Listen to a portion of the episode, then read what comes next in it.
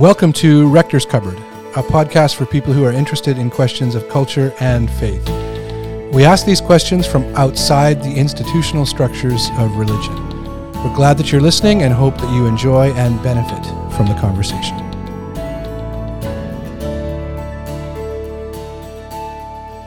Well, we are very grateful. Can you say extremely grateful? I think so.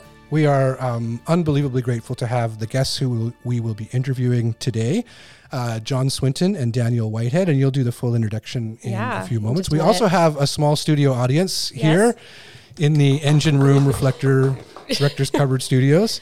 We're very And, fluid uh, with the title of and the we're things. and we start off, of course. Uh, so Allison's here on the mic. yes, and, if people and, hadn't picked that up yet. and Cupboard Master Ken Yes. has Good to be flown here. across town in the middle of a day, Yeah. uh, the day on a Friday, and has mixed drinks for all of us here. Like, so studio spoiler audience alert, they're included. So tell us what we're drinking, Yes. and we'll say how much we like it. So we have two different cocktails, but they have a common ingredient in them, which is amaro. So amaro is an Italian sort of bitters liqueur, and so I made two different ones. One is a spritz, which is more of a summery. It's it's very common in Italy to have it as a as an something before dinner, an aperitif uh, before dinner, and it's just amaro and prosecco and some soda and a little bit of orange. Uh, in there, half an orange wheel or something like that, and then a Negroni, which is a bit a bit of a stronger drink, often had after dinner, but uh, also has amaro in it, along with gin and vermouth, red vermouth, and some orange peel or orange zest in it. And so both have that sort of bitterness of of the. Uh, of the, amaro, and they and the amaro and the gin are both from Woods, and Mm-hmm. Which we're is- going to be doing an event at Woods Yeah, in on the a couple 17th. weeks. Yes, And uh, so- Wood Spirit Co. Correct. Yes, I, I'm not sure that we can plug them enough. Here we, we're in big North fans. Vancouver, um, just we'll put a picture of their of their Oh, product or something yeah, on it's the so episode beautiful. notes because their labeling is beautiful. Fantastic place. Highly recommended. Yes, we'll be hearing from Rabbi Mm-hmm. Rabbi Doc- Laura Rabbi Dr. Laura Duhan Duhan Kaplan. Kaplan talking to us about uh, animals in the Bible. Yeah, it's it's going to be It'll good. be delightful. Uh, So who has- anyway, so try try. And, I've been and drinking mine a which little one bit. who has the spritz here? How many studio audience people Okay. have the spritz? One sec. About wondering half. Oh, a- it, oh, it we went pretty much half split. and pretty half. mu- I have the spritz. I like it a lot. I'm the yeah, and then so the rest of us are Negroni. if I'm doing this properly, I drink this now, and then after I get that one. Yes, that's correct. Okay, just Yeah. I, I want to make sure I'm doing this appropriately. uh, yeah. spritz is nice. Everybody, it's good. And what about the the Negroni? How are you finding that, John? What do you think? Mm, it's lovely. Uh, but I notice it's in a whiskey glass. Yeah, I know. we, we need. So, okay. We do need. We, Some of you bring those glasses out and you're like, people might know, and John does. So that's. Uh, we need a better He's selection from of Aberdeen. Yeah. so I think it's kind of hard not to. Yeah. So anyway, so enjoy. We'll put the recipes up on uh, the Yeah, in the website or whatever when we're in the notes when we're done. They're really so, great. Yeah. So Ken, enjoy it. thank you and so thank much, you very much. thanks for flying across And I look forward to hearing the interview now. Today, we are pleased to have with us uh, Dr. John Swinton and Daniel Whitehead. Um, Daniel Whitehead is the CEO of Sanctuary Mental Health Ministries. Uh, Sanctuary's mission is to equip the church to support mental health and well being. Uh, Daniel is a Regent College graduate and an ordained minister with over 10 years of full time vocational church ministry experience in the UK. Uh, Dr. Swinton is the professor of practical theology and pastoral care, chair in divinity and religious studies at the University of Aberdeen in Scotland. Uh, he's also the founding director of Aberdeen Center for Spirituality, Health, and Disability, and works as an ambassador with Sanctuary Mental Health. Uh, John and Daniel are here to speak with us about mental health and faith, as well as the new course that has just been launched by Sanctuary on Wednesday. On Wednesday. Well, when this is recorded, it might be a, a Yeah. few more days than that. On Wednesday, May 4th. So, welcome, welcome. Thank you for being here. Yeah, great to have you guys both. I, I was thinking, Daniel, as Allison was doing the introduction, she's introducing kind of your role in, in terms of um, leading an organization that addresses matters of mental health and wellness, and and then ten years in ordained ministry. Um, as someone who's been in, in ministry myself, um, is, it's interesting. Hey, there's a connection between mental health and ministry. Oh, I, I- mean, listen, this is a reoccurring thing. People come to work for Sanctuary and make sense of their experience of working for churches. and um, in, Yeah. in all seriousness, it's, it's, it's a real thing. And I, I know that, yeah, I know you, I can sense So- you feel the same way. yeah, and in a way, your your pastoral ministry continues. Absolutely. Yeah. So, well, thanks. We're really glad both of you are here. It's a real honor. I thought we'd start by asking each of you, whoever wants to go first, Ken, to give us a brief sketch of how you got to this kind of work that addresses both faith and mental health. Yeah. Well, that's a simple answer, John. Do you want to go first? I could go first. Yeah, why not? Why not? That's right. Well, I that's a good question actually. I uh, I spent 16 years as a nurse, so I, I, I kind of have been around people with mental health challenges in different areas for most of my formative years. Like so, I, I trained as a originally as a psychiatric nurse, and then I retrained as a nurse with people with intellectual disabilities or mental deficiencies. It was then, and then it became mental handicap. Then it became learning disabilities. Then it became intellectual disabilities. And there's something important about the way in which these names shift over time. Like uh, this is politics more than uh, uh, medicine in that sense. Um, and so, yeah, so my formative years were with uh, people who just see the world differently, who, who've come to know what God means and who God who, who God is differently. You know, if you if you hear voices, or if you have you know severe depression, your your faith life is different. It's not it's not different as in terrible. It's just different, Different. because your experience is different. And so when in whenever it was 1989, I uh, came into academia. All I did was do the same thing again in a theological context, like so. But I, was- the way I put it is that uh, uh, my nursing, and I, I, was a, I was a mental health chaplain for a bit in the midst of that as well. So I've been across three professions over my years. So my, my nursing and my chaplaincy work was my place of formation, right? So it's, it shapes and forms the way you see the world and the things that you think that, about the world. And then my theological uh, career has been my, my place of uh, vocation. So when I work out, well, how do you answer these kind of questions in a theological context? Mm. Now, what does it mean if you've got dementia and you've forgotten who Jesus is, but you're still worshiping Jesus? These kind of really unusual questions, which is unusual because you, in theology, you always bring a certain set of questions with you. And a lot of the times that comes from the academy or comes from where it is. Mm-hmm. So I was fortunate to be able to take an, a different set of questions to, to come out of that experience and ask the tradition and, and scripture, well, how can I make sense of this? Mm. And that's, that's how I came to be who, who I am. Like Yeah. it's it's it's quite a a walk through those various roles and jobs and but all woven together by a vocation, which you can see through the whole thing. Now, Yeah. Okay. okay. Yeah. Looking back, right? stories are great looking back. Uh, Daniel, how about you? Yeah, I mean, I I was a, a pastor for, for eight years. I led a church. I was a youth pastor for two years before that, and I was burnt out and had no language for that, uh, let alone no self permission or, or no way of framing that. Um, and I I came to uh, Vancouver because I'd always dreamed of being there. I studied at Regent because I'd heard a guy called Darrell Johnson do some lectures and another guy called Rick Watts, and I thought, oh, they're saying some cool things. So um, I came to Vancouver to hang out at, at, at Regent, and um, yeah, it, it, you know, my wife and I felt a, a pull here, so we kind of sold everything we had, which wasn't a lot. Moved here, and then I needed to find a job, and someone someone suggested not for profit and gave me this job for this little non-profit called Sanctuary. And when I applied for the job, I think I was a 26th applicant. I was the only non-Canadian, and they wanted the new director to take it nationally. And in my interview, I said, "Can I take it internationally?" Because I know there is a need for this in the UK, and um, and I think the board were just happy that someone had Just that question. yeah, yeah, Oh, great. yeah.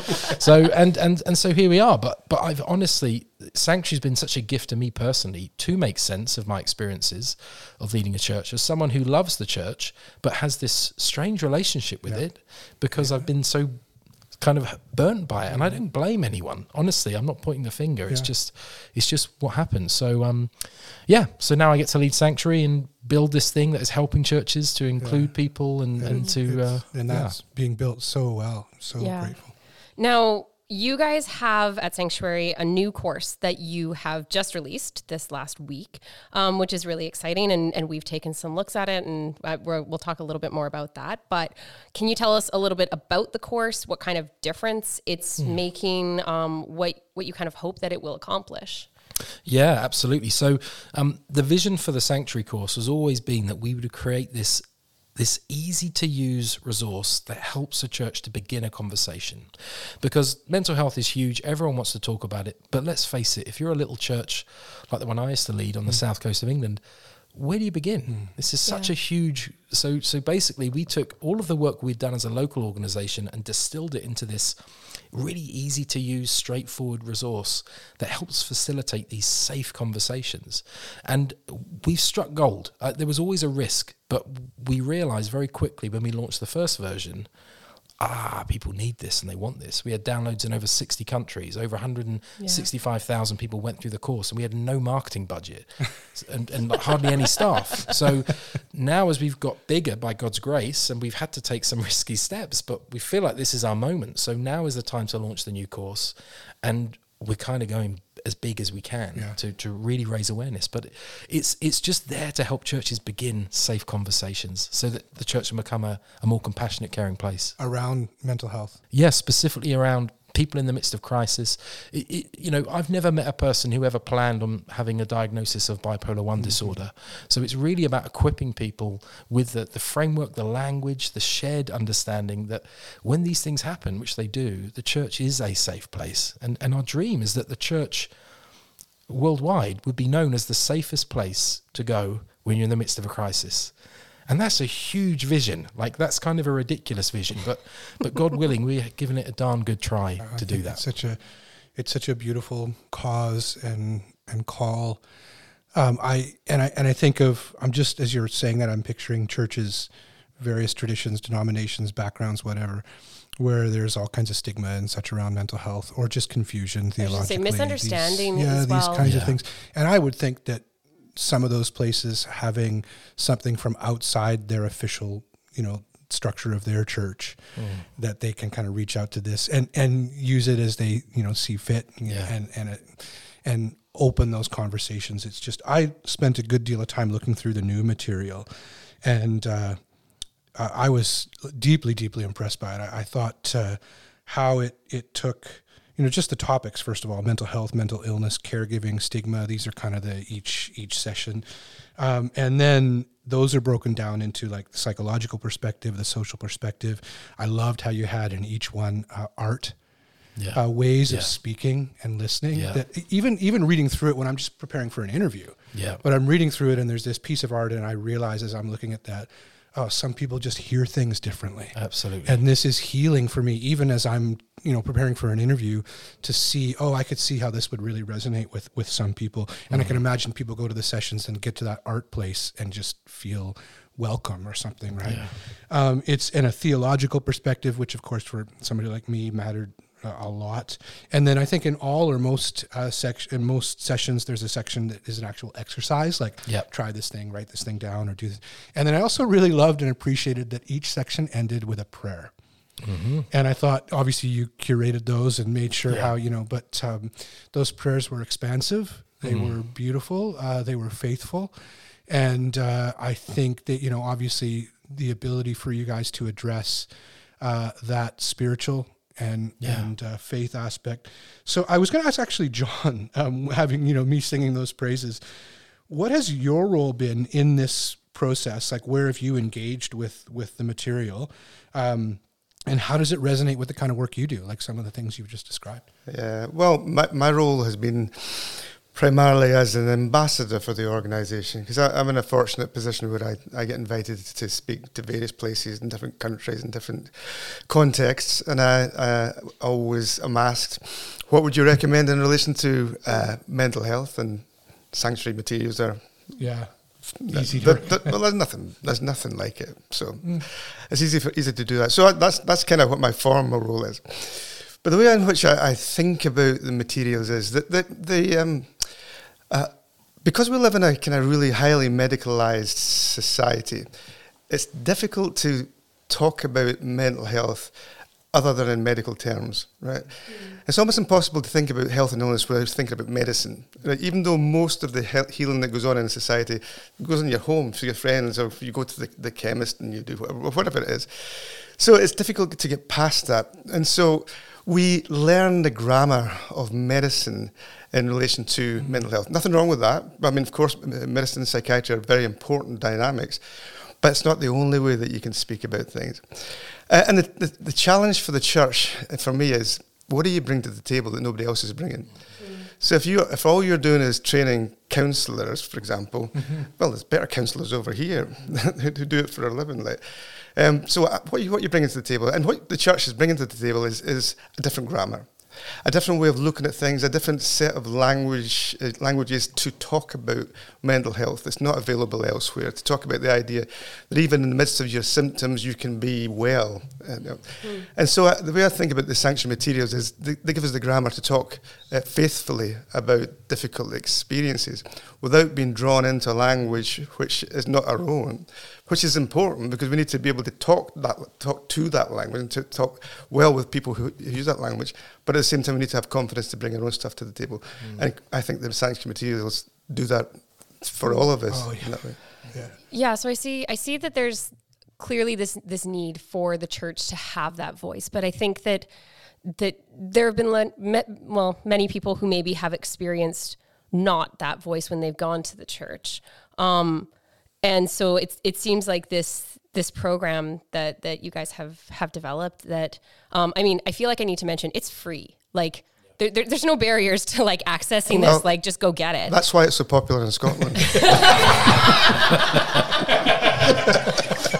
like I, I, I see a huge need for it because I think even people within the church that that would wish to be you know kind and compassionate and, and help people who are experiencing mental health challenges haven't necessarily had a great place to start from.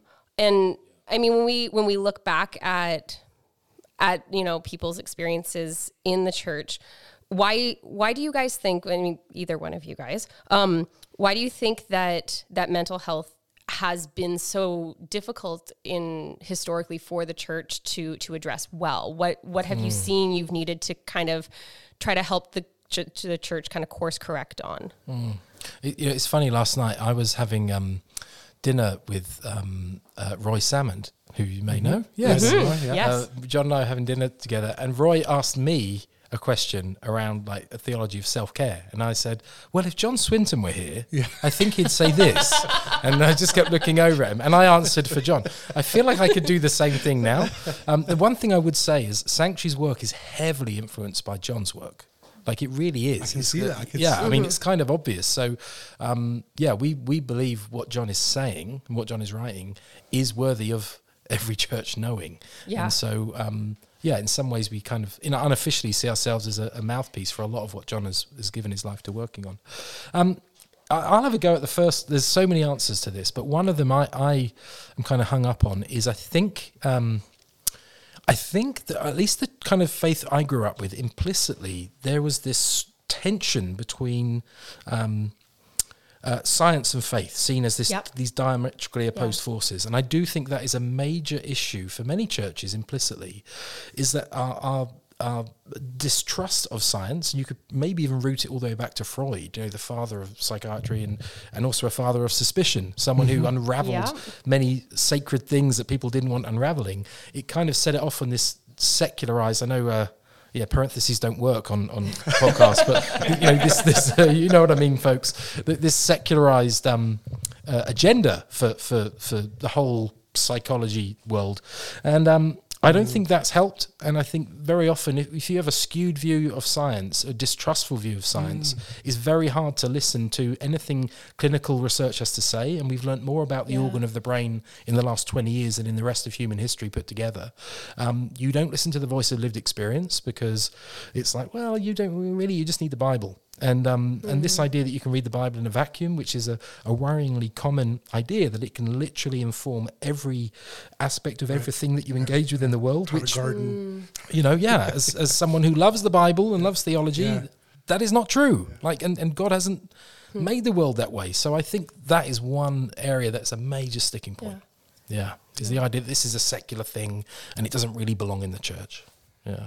What about your experience, John? And I was going to ask later about, uh, any, uh, and particularly any difference you see in this kind of question um, between the European context and the North American context, or have you seen similar things? Well, I think that some of the the key issues are theological, and they, they, they cross both the, uh, the, across the Atlantic. I mean, one of the things is uh, that mental health challenges can be quite challenging to people's faith, right? So if you have a hmm. faith that assumes that you should always be happy, mm. and you yeah. uh, uh, then you have encountered something like depression, then what people tend to do is try to explain this experience by saying you're not faithful enough, or you, or you should pray more, or you should read your Bible more, and so on and so forth, as if happiness was the goal of faith. but then you, know, you think about it, you look at the, the gifts of the Spirit that Paul lays out in Galatians. He doesn't mention happiness. No. So where do we get happiness? You get it from society. So you should, society says happiness is, is the, the way that you know life and all of its fullness should be. And then you read the Psalms and Lament and say, no, it's not.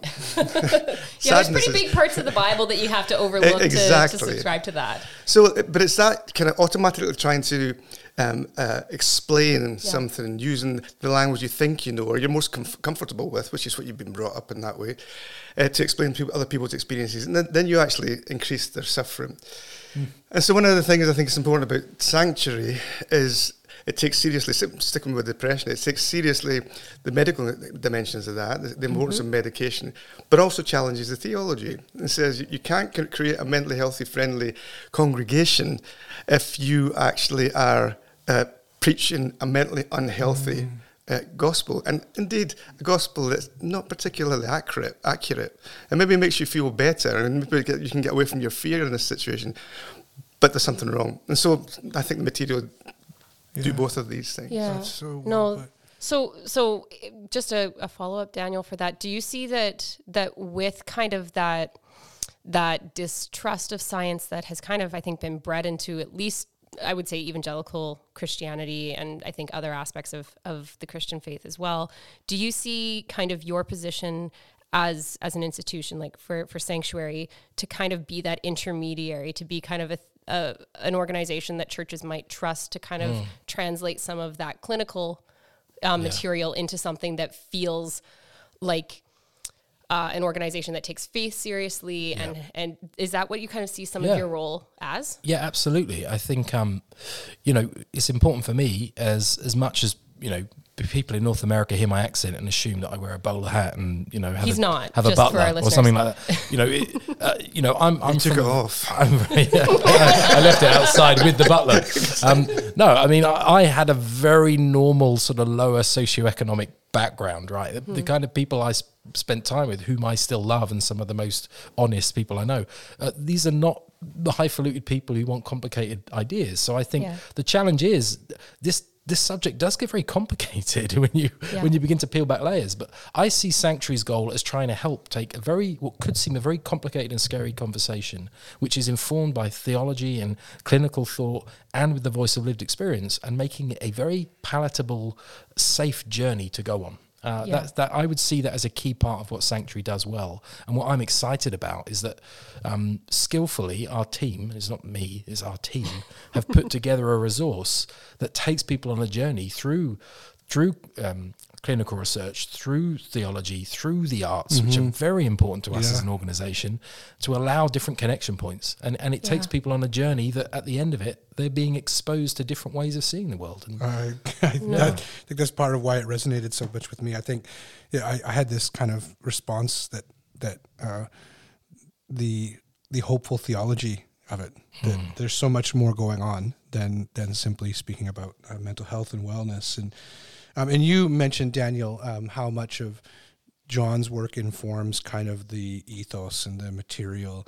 I picked that up as well. And, and John, in, in your work, the, the first book that I read of yours was uh, Becoming Friends of Time. And for the audience here and others, um, there's two books like here, they're in the room here behind you guys. And for me, becoming, uh, finding Jesus in the storm, uh, kind of ministers to your soul, particularly in a time like this and becoming friends of time made me so excited that there was a theology big enough for like the whole world and and and so um, hopeful. And so much of it spoke to, uh, if you're speaking about mental health, how s- so many of us can struggle with if we feel a sense of meaninglessness or purposelessness, that that can spin us down into into difficulty. Even and sometimes pastors, in, interestingly, feeling this. And so much, John, of that book it has such a high and beautiful view of vocation. So I, while you're here, I, I kind of wanted to ask you about that, how you think ideas around mental health um, interact with that concept of vocation.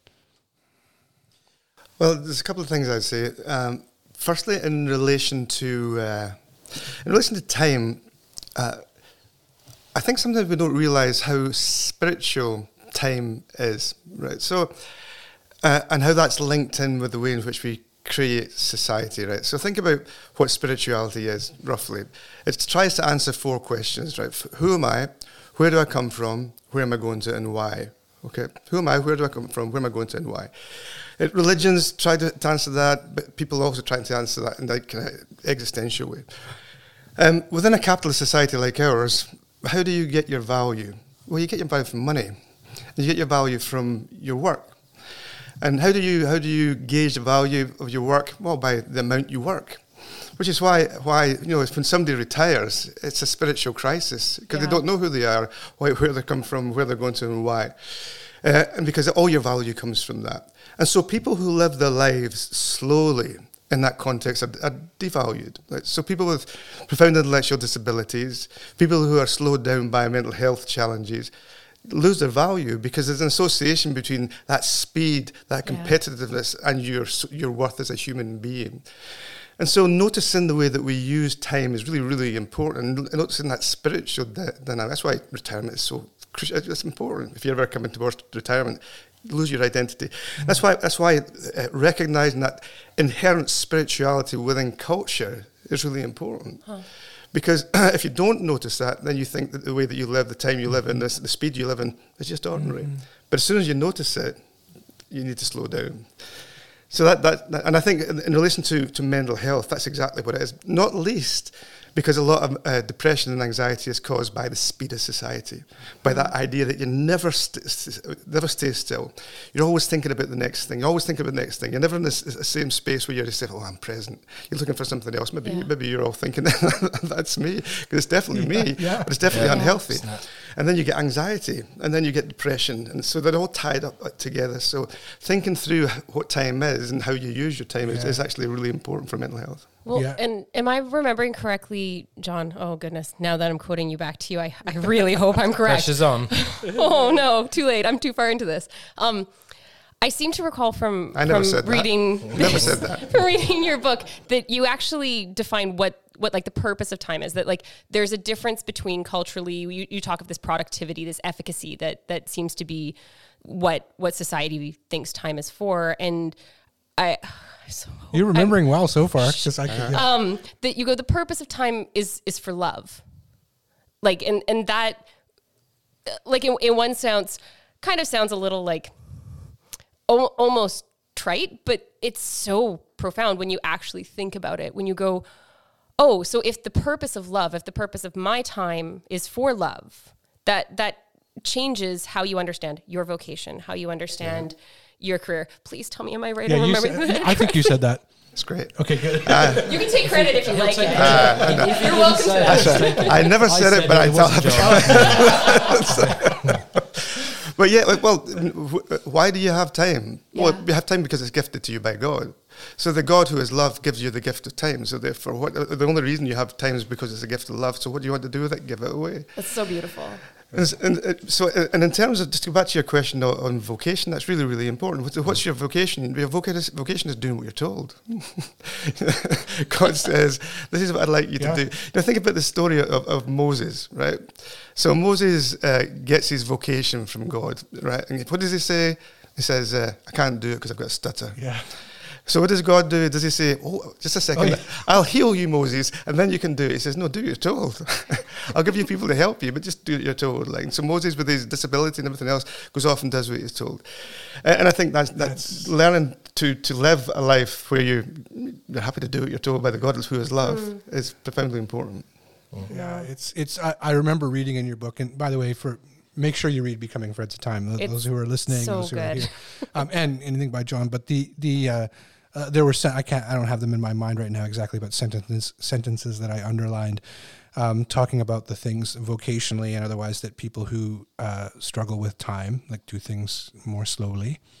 Um, I think one time you mentioned like somebody, you know, how long it takes them to tie their shoes or something. That's right. But what we can learn, all the things we're longing for, that we we want to get off of this like incessant demand of productivity, um, or constantly checking our phone, or constantly like, where will we hear these things? We'll hear them um, from people who who can't Yeah. accomplish things that quickly, right? It's so wonderful. Sorry, Well, Alison. And Malcolm Guite says something similar similar to that when he talks about very often someone in the midst of depression, for instance, is seen as something wrong with them. Malcolm Guite would say Yeah. maybe there's something right with them. Maybe they're seeing the Yeah. world Yeah. the way it is, and actually, in some ways, they're a spiritual antenna for us to Yeah. slow us down, to make us think differently. And I think there's a there's something in that. Yeah, we'll Yeah. we'll link his name because his his work Oh, in poetry and beautiful. writing and stuff right, fits right into this. Sorry. Um, so I I wanted to to ask a question for for both of you. Um, I I noticed John particularly in in your last book. It was m- more striking in your last book in in Jesus finding Jesus in the storm. Your your terminology matters, and you already kind of alluded to kind of these shifts that have happened throughout your careers. Um, but I noticed that you don't you don't use the term mental illness. You use mental health challenges, um, and that you wouldn't say like somebody is a schizophrenic, but they live with schizophrenic schizophrenia or under the diagnosis of schizophrenia. Um, why why does that terminology matter? Why what what's the difference between labeling something as a mental illness and a mental health challenge? What difference does that make for both like the the person who may be impacted by that or or the person who maybe labels somebody as that? Yeah, well, I'm I'm I'm not the language police, so I, I don't I wouldn't want to tell anybody what they can. People can Yeah. call whatever. However, I think it's important because the way that you describe the world uh, determines what you think you see, Yeah. and what you think you see determines how you respond to what you think you see. So it matters what you think you see, and language is the way that we come to know the world. Really, for, for many of us, not for everybody, but for many of us. Is. So if you call something uh, uh, uh, a mental illness, then straight away you're saying this is something that belongs to the professionals. Nothing wrong with that. Okay. Professional care is excellent, very good. Um, but is that the only story? Is that the only way that it can be described? And the answer is no. So your description of you as, a, as someone who with, with uh, uh, bipolar disorder is certainly a true description, but it's not the only description because you're a friend, you're a lover, you're a, a husband, wife, whatever you are. You're all of these things.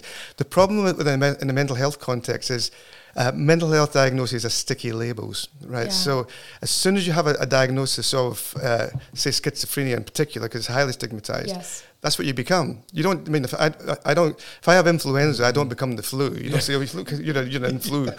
like, Although lately, Maybe, maybe, maybe COVID that, that might have changed. well, even bit. then, that, that gets dangerous because it happens to focus on minority groups. That, Yeah. that, that gets, uh, uh, and, but you, when you get something like schizophrenia, you, you become it. You become a schizophrenic. Now, what's that? Like a Spaniard or a Londoner or a Vancouverite? Is that what you call Vancouverites? Yes. it is. Well yeah, done. you nailed it. that's what you call it. That's what you're called now.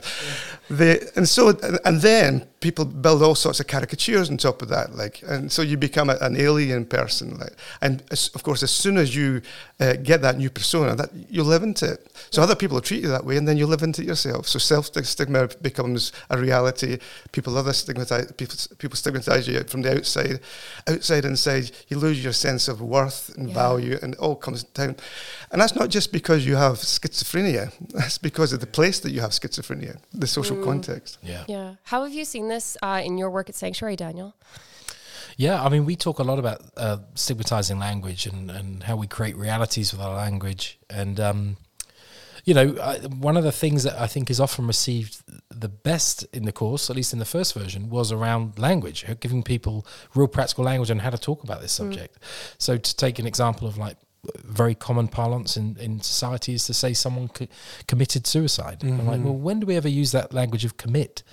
Yeah. We, we, we commit crimes. Yes. commit, so suddenly there's this stigma that's Yeah, attached that's where to it it comes from. unconsciously. It's there, and um and all the research we have about people who attempt uh, suicide and survive is that this wasn't so much a crime as it was a, a, a desperate need to rest, a desperate need to escape the pain of being so misunderstood and hurting so much. And I mean, there's more that can be said about that, but I think in that context, it's uh, it's it, this is it's not a good thing to do to mm-hmm. use Yeah. language in that crass way and and to strip people of their image of God's status. And I don't think it's just mental health. I mean, I sit here thinking the ways our culture wants to define people in all kinds of ways, in ways that are entirely secondary to people's status as beloved children of God. Mm-hmm. No, I, I see it as a way to like almost like a, a reclaiming of humanity for people to say like Yeah. you, you exist outside of these these factors that maybe you have no control over. Maybe like I, I've seen nuances in language around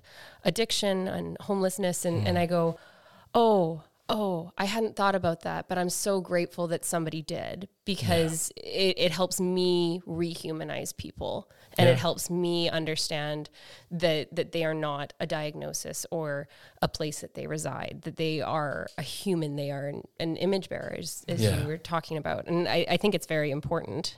I think one of the other things as well, though, is, is often to challenge myself and others to think that, you know, what's the difference between me and that that person living on the streets who's addicted? Probably relationships is it. Ah. Mm. You know, if I fell on hard times, I know enough people because I'm Yeah. privileged enough who would not let me and my family mm-hmm. live on the streets. I think maybe even some people in this room Yeah. would say, no, no, no, th- we can't let that happen to you. Yeah. And um, if you're someone, I'm going to start crying thinking about it. If, if you're someone that doesn't have that support network, what Yeah. chance do you have?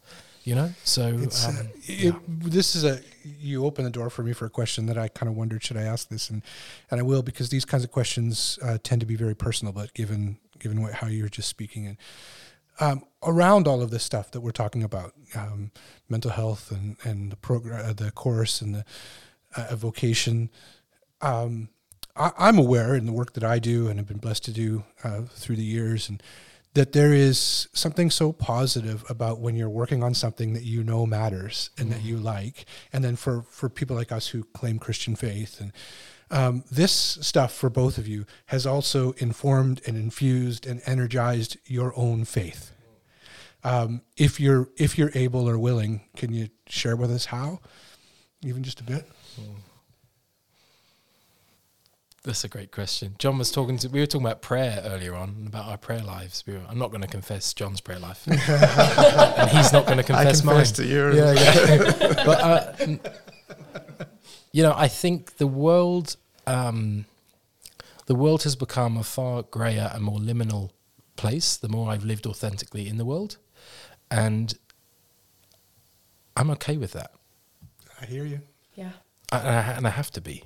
You know, I, uh, again, as we were driving here, we were talking about someone who who lost a child, a, a very young child, and I just lamented on the spot. So I don't know what to do with it other Yeah. than to say there is no purpose that's worth the loss of that child. And John said, "Sounds like a great lament."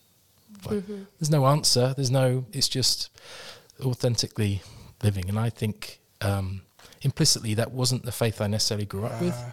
But I love what one of your former guests, another friend of ours, Monica Coleman, Dr. Monica Coleman, Yes. said, which is, she said, I wish someone had told me when I was younger that your faith changes, and it's meant to. yes So mine is changing, I Yes. guess. But I think I'm a more compassionate person. I think I'm a more understanding person, and I'm more okay living in a world that is grey and scary a lot of the time. Yeah, that's very well put. Yeah, thank you. Um, so uh, it would be along similar lines. Uh, well, I'll ask this question first. Um, we're how many times have we said this on the podcast? We're coming out of the pandemic. No, you Um, say that. Okay, I say that. When is this airing? is this airing in like three years' Todd time? keeps saying this. Todd keeps saying Yeah. this. Since like a month in, we've been running series Yeah, called yeah. like After This and stuff. Like, but, but uh, um, I think we're in late pandemic. we're in. Oh, I hope so. I really hope so. Um, what about so that it's particular to this time um, in terms of the work you do, faith, mental health? Uh, what have you noticed? So it's kind of the question that lots of people have been asked in lots of contexts. What have you noticed about this particular time and mental health? Well, uh, in relation to mental health, uh, what I've noticed through the pandemic in relation to human beings is that we're not quite as nice as we perhaps thought we would. Like, I know, eh? it's a bit depressing. Like, it's almost I like thought we're all in this together was going to actually be more than a day Well, or two. we all in this together is great, depending on what the size of your boat is. Like, it's, a, it's a big storm, but it's a small boat. The um, the toilet roll thing, right? So at the beginning of the pandemic, uh, that Scotland too? uh, well, no, Scotland's different. Okay. They don't, they don't So use you're toilet paper in Scotland. American problem here. we don't use toilet paper. We're built differently.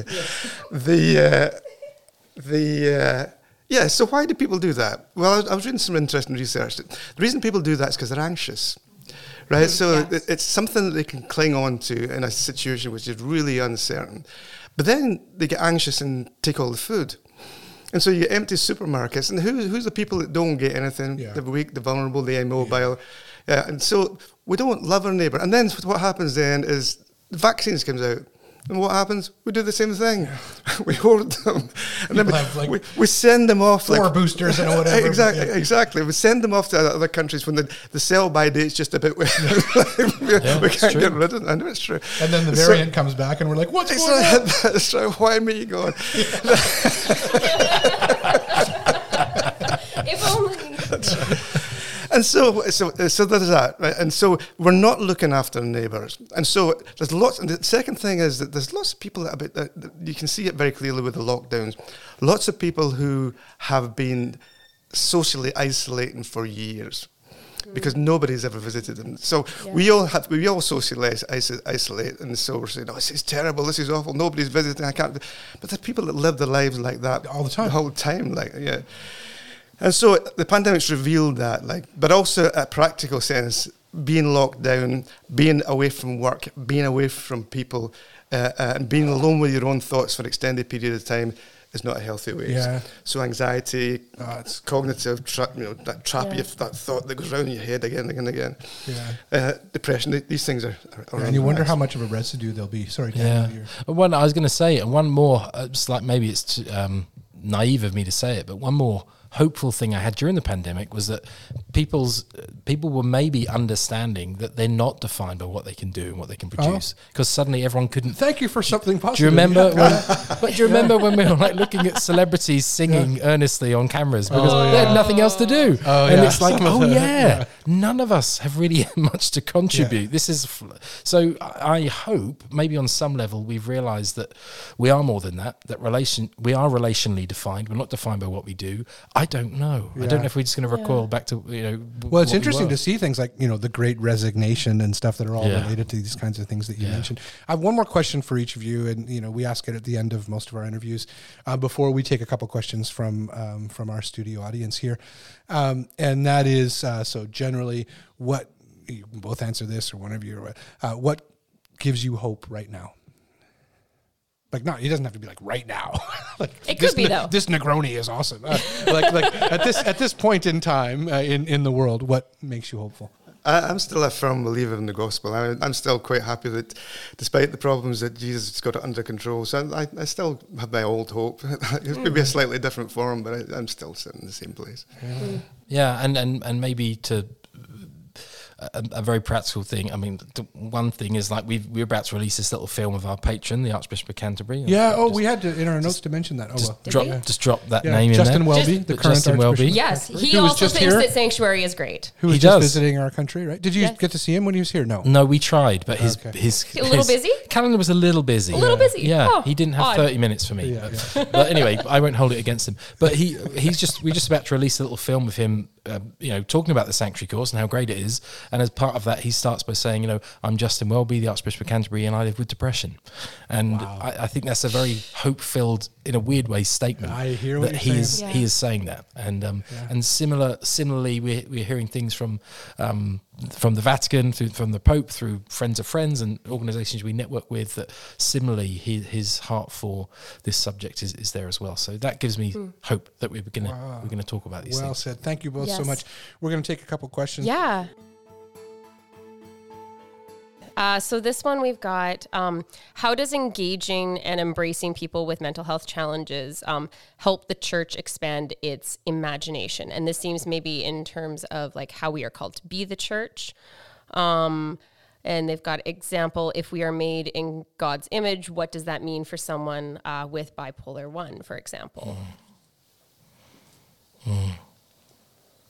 Well, that's a, that's a great question. And I think, um, you know, of course, every, every person is individual and um, every person has different strengths. And, and sometimes these sticky labels, as John said, or, or these, exper- these unique experiences can um, can make can make a person seem different or I don't understand this. Mm-hmm. But um, I think if we can listen long enough to a person's lived experience, listen to their story, listen to their their own understanding. John John talks about um, having a phenomenological um, disposition in his book Finding Jesus in the Storm. I think you know listen to the story, suspend your own ideas of what should be.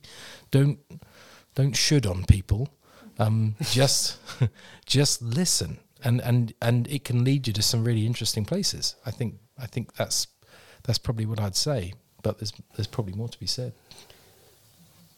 I've forgotten the question. I was okay. st- I was just laughing at don't shoot on people, and, yes. and then wondering whether I should laugh, and, then, yeah. and then I lost the question. I didn't laugh. Is it appropriate? Is it funny? uh, the question was, uh, how does engaging and embracing people with mental health challenges help the church expand its imagination? Well, uh, the missiologist uh, Lesslie Newbigin, many years ago, in a book called The Gospel in a Pluralist Society, it's a really great book. The final chapter of that book is called The Church as the hermeneutic of the gospel. And what he means by that is the church is the place where the gospel is interpreted and lived out. So when you look at the church, you should see Jesus. You should see the gospel in, in action. Like. And if you don't, then the church is, has a problem. Like. And so I think what, amongst many other things, what the presence of people who live with mental health challenges does is challenges us to do that, to be the kind of community that is Jesus, irrespective of who you are, what you're doing, mm-hmm. how you, how, you know, what your your story has been, which is what the body of Christ is. You know, the, the thing that marks the body of Christ is diversity not homogeneity, not that we're all the same, but they're all different. Like, yeah. and within that, that's difference. Sometimes difference is good, sometimes difference is bad, but that difference is always valued. Yeah. And we can't all be heads, we can't all be tails, we can't all be hands, uh, and we can't all be well at the same time. And so that's, that, that's, that to me is a beautiful image of what the church could look like if we just take everybody, as you say, as made in the image of God and, and try to live out that way. Yeah. And I think if we, if, that, if we do that, then the church can be the hermeneutic of the gospel. You know, people well, can see it. Yeah, and that, well. and that resonates. I think of um, Archbishop Justin Welby, who was here recently in, in Canada, and when he met with the Indigenous leaders, and he, he had many beautiful things to say, but one of the things he said was, the body of Christ is not complete without you and your customs and your like we need yeah. you and you know yeah. and i just think yeah. absolutely beautiful example yeah that, yeah mm-hmm. um, another question that we've got is um, uh, it is currently a statement often heard in addictions uh, in the addictions field that the opposite of addiction is connection. Uh, would this apply to mental health challenges as well? Um, this person thinks that they could, but do you think that maybe the opposite of a mental health challenge or a mental health struggle would be connection? I, I mean, I yeah, I'm just trying to get my head around the opposites. I think I, I think persons are defined relationally. Hmm. I think our worth is attributable to relationships. Hence, I go back to that comment of what's the difference between me and someone who's addicted to a substance on the streets? It's relationships. So, um, uh, my worth and value is attached to my relationship to God, my relationship to self, my relationship to others, my relationship to the created order. So I, I think in some sense, yeah, we can track with that. And addictions, I would see as a, a, a an expression of um, self-soothing, of, of, of mm. soothing, seeking to soothe pain, yeah. deep pain. So, um, and I think relationships are, uh, yeah, uh, humanize us. I mm-hmm. think that's that's why we're here. That's mm. how God's made us. Yeah, well said. I wouldn't add much to that, other than that, you know, healing is connection. Mm. And if you, even even within the, the miracles of Jesus, you know, he heals the leper or he heals the woman with issue of blood because they're alienated from society because their particular disability alienates them from society and takes away their personhood. Uh, and so, yeah, you, there's a bit of fixing and mending in there, but the real thing is reconnection yeah. with your community, mm. with God, yeah. with Him. So I think that yeah, we need to rethink our understanding of what healing but is. as, as you guys both say that, and I think the question is a great question. Um, I guess we'll take one more after, but I have just to kind of follow up on that. I'm kind of thinking of people who may be listening who just feel desperately lonely, and so hear that kind of thing, like that it's about connection, and then think, well, what what on have earth does this mean for me? Yeah. Um, what would how would you kind of speak to them? Yeah. I mean, there's a brokenness in loneliness. There's no question. I mean, not people don't choose to be lonely, Uh, but I think that the fact that there are so many lonely people within our communities is actually a, a very negative reflection on the church. The church is the community of the friends of Jesus. It, it's, it exists to help to introduce people to one another and to introduce people to Jesus. And yet, even with, within our communities, there's lots and lots of lonely people that don't aren't able to find that connection. I think the church should be there. What people shouldn't think is, I'm disconnected and therefore I'm either ill or I'm Yeah. sinful or Thank you. uh, so that that's not at all what either of us are, are saying. We're simply saying that healing comes when we find good relationships. Yeah. And I would say there are many disconnected people who are staunch members of churches as well. They're just not engaging in that in the way that you know they may be paying lip Yeah. service to Yeah. you know they may be paying their tithe and not cussing. you can be lonely in a turning up. crowd. but they can s yeah. so i think there is and, and and i always think you know, I, I often facetiously say you know if only there was an organization at the center of every town and city in canada that had a building that people could meet in and it was If focused only. on commu- if only it If only. existed you know um, the church defined the geopolitical landscape of, of the world Yeah. that's why there's a church at the center of every town and city in, in england and scotland there's a steeple everywhere and and before the welfare state they did Yeah. education and healthcare and so this is we've just got to kind of look back at our history like Yeah, the and, church and look does forward this. at the possibility. There's a, there's another dimension I think is worth thinking about because that's a, that's, a, that's a great point, Dan. Um, I was doing a, a, talking to a conference on dementia uh, for people in um, Malaysia, and I was talking about this idea of, of connectedness, and particularly for people living with dementia, how your personhood is determined very often by us by your ability to remember things and remember who you are, remember where you are, remember who you've been, in that way. And so when that happens, people begin to doubt their personhood. Uh, and the person I was speaking to was having a, the kind of debate with. It wasn't a debate; it was a, it was a conversation with. Said, "Yeah, that's right for you guys." He says, in our culture, uh, she says, in our culture, that doesn't happen because that's not what your personhood is. Your personhood is determined by your community. And so if somebody gets dementia or memory problems, they don't lose their personhood Oh, because yeah. they're, they're still in the family, they're still looked after. in You sense. speak about that so well about schizophrenia and finding It's, Jesus. it's, it's, and it's the same, it's the same dynamic. What happens is if you take them out of the family and put them into a, a, a healthcare facility, that's when things become different Yeah. because they're disconnected from that ah. community there. And so there's a real Western dimension to, to that, the, the way we're thinking. And we, perhaps maybe that's part of the church's problem that we we think about ourselves as individuals who just happen to get together rather than as communities who are, de- are determined by one another.